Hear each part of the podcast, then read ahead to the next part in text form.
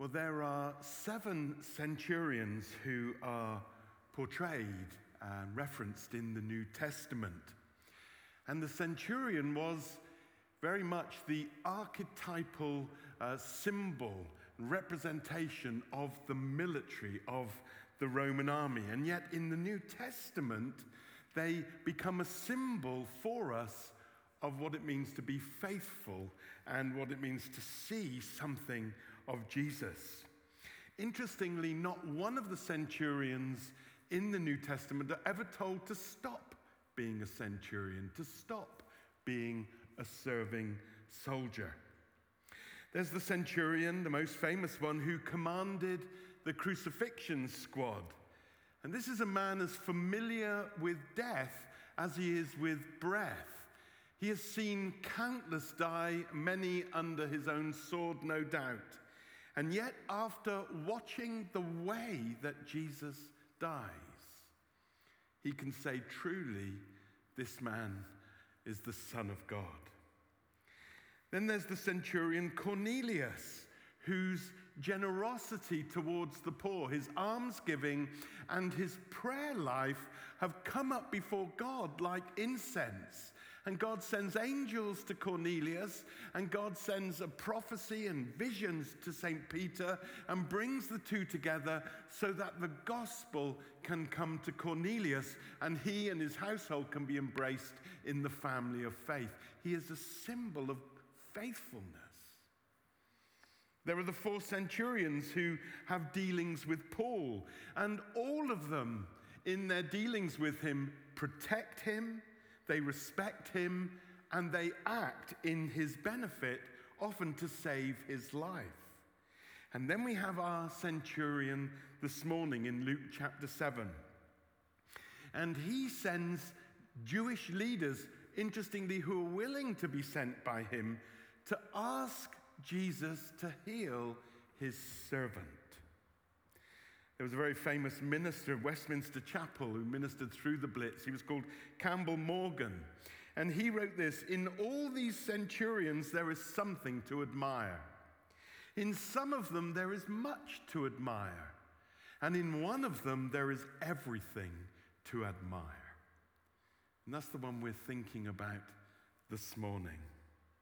This is an admirable man. He was an exemplary warrior, but he proves to be for us an exemplary man of God.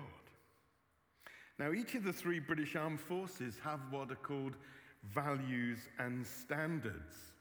Uh, if you like, kind of ethical, moral uh, underpinnings and framework for their being and their doing. And the army has six of them. Let me list them courage, discipline, respect, integrity, loyalty, and selfless commitment. Well, I want us to think this morning about four values and standards that we can infer from just this little cameo from this centurion soldier. And they are compassion, generosity, humility, and faith. This Roman centurion teaches us principles for living in the kingdom of God. Firstly, then, the centurion has such great compassion. In verse 2, it says that uh, Jesus had come to Capernaum, and here was a centurion whose servant is sick. And we're told that the centurion valued the servant highly. The servant is about to die. And so the centurion asks Jewish leaders if they would go on behalf of him to Jesus and ask Jesus to help. Twice the text calls him a servant, but the Greek word doulos literally is, the, is, is a male slave. And uh, this person would have been under total subjection to his owner, to his master. He was his slave. Rome ran on slaves. In the first century, a third of Italy was said to be slaves, the third of the population. And some are born into it, uh, the children of other slaves or the children of slaves and their owners and so on. But most will have been victims brought into slavery through defeat in war. And the Roman military had a motto, Vae Victis, which means woe to the vanquished. Literally, no mercy was shown. Professor Keith Bradley of Notre Dame University, for our Americans, Notre Dame, he wrote this Millions lived their lives in a state of legal and social non existence with no rights of any kind. They were non persons. Many did not even have names, and they're not allowed to own anything. Someone else wrote Owners thought of their slaves as enemies. By definition, slavery was a brutal, violent, dehumanizing institution where slaves were seen as akin to animals. And I read this week one um, uh, ancient text in treating as sort of ha- a household management of, of you know, your slaves and said every year go through your animals, your tools, and your slaves, and whatever is not fit for purpose, do away with. They were put in that category, just tools, just things. But look how our centurion treats him. Look how he feels about him. The word that is used there in the Greek is entimos, and it literally means a treasured thing, a precious thing. He was dear to him. Actually, one of the words that he uses for him is my child. And so, this servant who is sick, whose sickness is unto death, is not somehow dehumanized as most servants and slaves were. He's not a tool, he's not a thing, but he's a person. And what stands out is the compassion of this centurion. He's not being pragmatic, he's not thinking, get this tractor back to work. He's thinking, this dear child, this servant is sick, and I want him well, and I'm going to someone who can deal with it. It seems that he's loved and respected and valued and honored. The centurion, at a word, can take the life of this servant. It's his right. And yet the servant wants only to give him life. A theologian wrote to me this week, and uh, we were talking about stuff, and she highlighted the fact that medieval image of God. There was a word for it. I think the word is something like kind heeder, and I don't know if it comes from the Old High German, but essentially the attribute of God was kindness. There are so many other attributes of him, but kindness, one that we don't often talk about, we don't often reflect on. But God, the overflow of God to us is kindness. And uh, Mother Julian of Norwich said that the opposite of the character of God at work in someone is unkindness. And here we see a centurion, a man of war, and yet there is this overflowing kindness. I love it. He's a kind centurion. My friend Mark is here. He served for 22 years as a regular with the British Armed Forces, five years in the Parachute Regiment, 17 with the Special Air Service. And he loves Jesus. And uh, he was telling me, not boasting, I'm boasting about him, that when he was in Pakistan last year, he was unable to get out of the country and uh, was in lockdown. And there in lockdown, he was with a Christian community, and they were unable to work. They lived literally hand to mouth, unable to work, unable to receive daily pay, unable to, be, to buy rice. They were going hungry, and there was no state underpinning and, and social services helping them out. And so Mark, a warrior, calls in his mates and raises thousands of pounds and fed several hundred every day for many months. We've got here a compassionate centurion. We need to be inspired by that. Is that kindness evident in my life? Who am I being kind to? It's reflecting the kindness of the kingdom. Ours is a kind kingdom with a kind king. Secondly, the centurion has great generosity. In verse 4, it says, When the elders came to Jesus, they pleaded earnestly with him, This man deserves to have you do this because he loves our nation and built our synagogue. Now, that is an extraordinary thing. Often we could just move very quickly over it when reading it. But we have Jewish elders pleading on behalf of this Roman, of someone who represented the occupying enemy. And the Jewish people hated the Romans because the Romans, they just had so many gods. Every nation they conquered, they just took their gods, except the God of Israel. They didn't include that one in their pantheon. And so the, the, they, they were perceived as, you know, not just did they just, were they their enemy, not only had they defeated them, but they were occupying their land. And here was a Roman centurion who represented their despised enemy who'd conquered them. And there'd been some terrible massacres at the hands of the Romans. And yet they go on his behalf and say, He built a synagogue for us. Can you come and help him?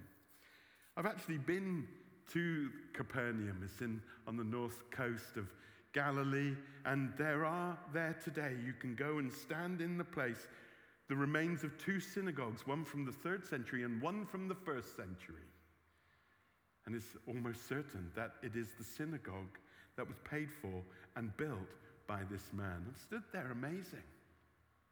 The question, though, is why? Why would he build this synagogue? Why would he pay at considerable expense to build it? Is he seeking to appease those that he's defeated? I don't think so. The synagogue was a place to honor God, to seek God, to study God. And I think that this centurion, I think we can infer from the text, had come to God. God was at work in his life. And he wanted to say, why is there no place, he thinks, for the study, the seeking, and the honoring of God? We can't go up every week to Jerusalem, but we can be here. Let me build a place to meet the God of Abraham, Isaac, and Jacob. The other question, of course, is how could he afford it? Well, centurions actually were very wealthy. I came across a document that said that the average centurion was paid 15 times more than your average legionnaire. Imagine that. Imagine being a sergeant major paid 15 times what a squaddy is. And on top of that, they were given all sorts of financial gifts if they were successful in battle. He was a wealthy man, but how does he use his money? He builds a synagogue for God. Why? At such personal, extravagant expense. It certainly is not to please or appease the locals. I think it's because he's a God-fearer. And he wants more of God, and he wants them to know more of God. And in verse 5, the Jewish leaders say, Please come and do this because he loves our nation. I mean, it seems so incongruous. This centurion, the archetypal warrior, loves what? What does he love? Our people, conquered enemies. It's amazing. I think God's done a great work in his life. God's done a great work in his heart. And it is extraordinary. He loves our nation. Oxford history professor Martin Goodman said anti Semitism, the hatred of Jews as a people group, begins with the Romans. And you can trace with Tacitus and Cicero statements and writings that uh, are the sort of anti Semitic slurs and canards that we hear all the way up to, including and since, the Nazis. They were the first to despise the Jews as a people because they perceived them to be against the gods, atheists, against all the gods because they would only worship one. The Roman centurion who loves the Jews. Wonderful. Why? Because he loves the God of Israel. And he builds a synagogue to honor and to encounter that God. In the movie Field of Dreams, some of you will have seen it. There's, that, there's a little phrase if you build it, he will come. And here, in the armpit of the Roman Empire, in northern Galilee. Is he stationed here or is he retired here? We don't know. But he builds a synagogue to meet with God. And God comes in Christ Jesus. And you know, if you read the Gospels, he spends more time in Capernaum than anywhere else. It's very special to him. He's from Nazareth, our Lord Jesus, but he doesn't hang out there. Because they don't recognize him. He wants to be in Capernaum. It's where Simon Peter's fishing business was. And we all know he was a rubbish fisherman. And it's where he does miracles. In this synagogue, Jesus delivers a demonized man. In this synagogue in Capernaum, Jesus teaches the great uh, message on Jesus as the bread of life. It happens there. Where the centurion built it, his generosity towards the people as an overflow, I think, of an encounter with God. Then, thirdly, the centurion has great humility. Verse 6 the centurion sent friends to Jesus saying, Lord, don't trouble yourself. He hears that he's coming. Don't trouble yourself. I'm not worthy to have you come under my roof. In fact, he says, I didn't even consider myself worthy to come to you. I'm not worthy to come to you. I'm not worthy for you to come to me. And this is extraordinary humility. This centurion is the most senior professional soldier in the Roman army. And he's chosen because of his skills and his scars, and he's, he's confident in any community. And his rank was earned.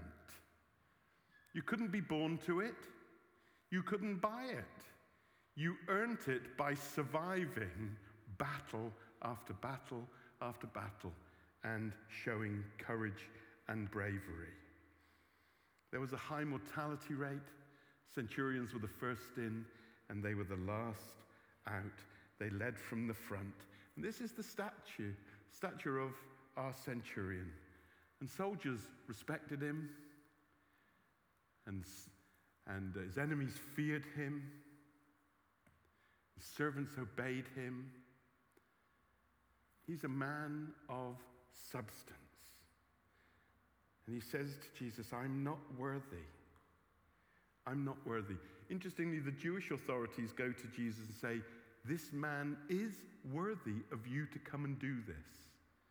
And then he sends word, I'm not worthy for you to come to me, and I'm not worthy to even come to you. Can you see how extraordinary that humility is? He is worthy. He says, I'm not worthy. He recognizes the divine is with Jesus.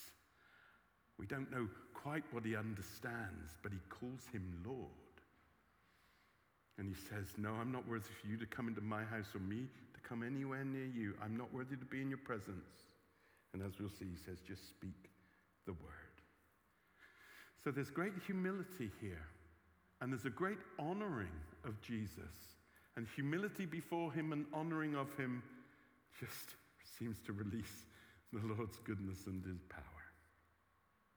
And then, fourthly, the centurion has great faith.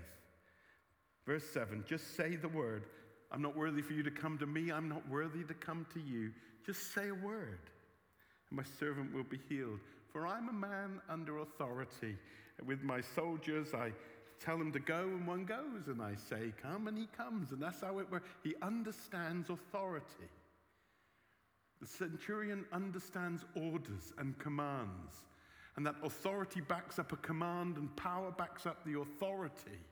That the word is efficacious, it achieves something. There is power behind that word with the person who gives the word, if they're a power holder. He says, I understand how this works.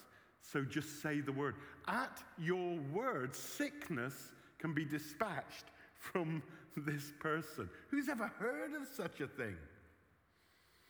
I think this centurion had been reading Genesis 1 2. God says, Let there be light. And there was light. I think this centurion is a God-fearer who is just ex- coming to understand the nature of God. And he knows that here in Jesus is one with the authoritative word that can set demonized people free and can heal the sick. And will he just speak a word over my dear servant? The philosopher Dallas Willard says God's word has the power to create, to rule and to redeem. And this Roman centurion, this fighting man, he gets it. Speak a word. You don't have to come. I'm not worthy to come to you. From a distance, you can speak, and reality is created and transformed. The centurion knows he can only wish for his servant to be healed, but he knows that Jesus has the word of life that can transform, create, rule, and redeem. Brilliant, isn't it?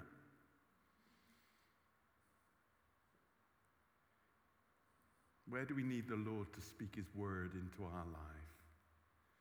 What, what area of our life or our situation do we need God to speak His word and rule and redeem and create life? Maybe in our relationships, maybe in our work situation, or maybe we've got problems with our health, or uh, maybe we've just got a vision and, and, and it hasn't come to pass. Maybe we've got ideas, but we don't know how to, to, to, to make them, to move to the next step. We want the Lord to speak a word to help us, to be all that we can be and do all that we can do. And the word comes through the Jewish authorities of the to Jesus. Don't come to me, and I am not worthy to come to you. Just say a word. Send the command with all your authority and the power, you know, your authority behind the word and your power behind the authority, and it will come to pass. Speak a word. When Jesus heard this, verse 9, he was amazed and said, I tell you, I have not found such great faith in all Israel. Such great faith. The Greek really underlines it there. This is such a great bloke, such a great soldier, such a great humility in him, such a great compassion in him, such a great generosity in him. But all of those things because of such great faith in such a great God. Without faith, it's impossible to please God, the Bible tells us. But with faith, we please God, and all things become possible. And where does the centurion gain this faith? Well, I think he's been seeking God. And he's heard the name Jesus, and he's heard of the things that accompany Jesus. Was he there in the synagogue when Jesus healed the demonized man? Is it in Luke 4? Was he there in the, in the synagogue when Jesus taught the bread of life discourse? Was he there when Simon Peter's mother in law was healed, and the whole town turned out and brought all their sick and got healed and delivered. If he wasn't there, he heard about it. He's the man with authority in the town. Word got to him. That's how he knows. And his heart expands. There is hope. My dying servant, I can't bear to lose him. Here's, a, here's someone who can turn the situation around. Just speak a word. My servant will be healed and faith brings its own reward. It says in verse 10 Then the men who'd been sent returned to the house and they found the servant well. Yeah, Jesus. He can speak a word. Behind that word is authority. Behind that authority is power because he is the eternal Son of God made flesh and he's bringing his kingdom. Perhaps the band would like to come up. We're going to worship, but let me pull this to a close. It says Jesus was amazed. He was astonished. He was bowled over. He was mind blown. He was absolutely wowed by this. And you know, the term amazed is used of Jesus 33 times in the Gospels.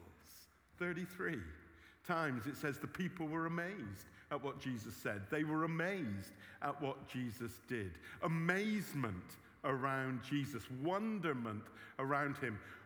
But only once is Jesus ever amazed in a positive way. Only once is it said of him, he was amazed positively by this.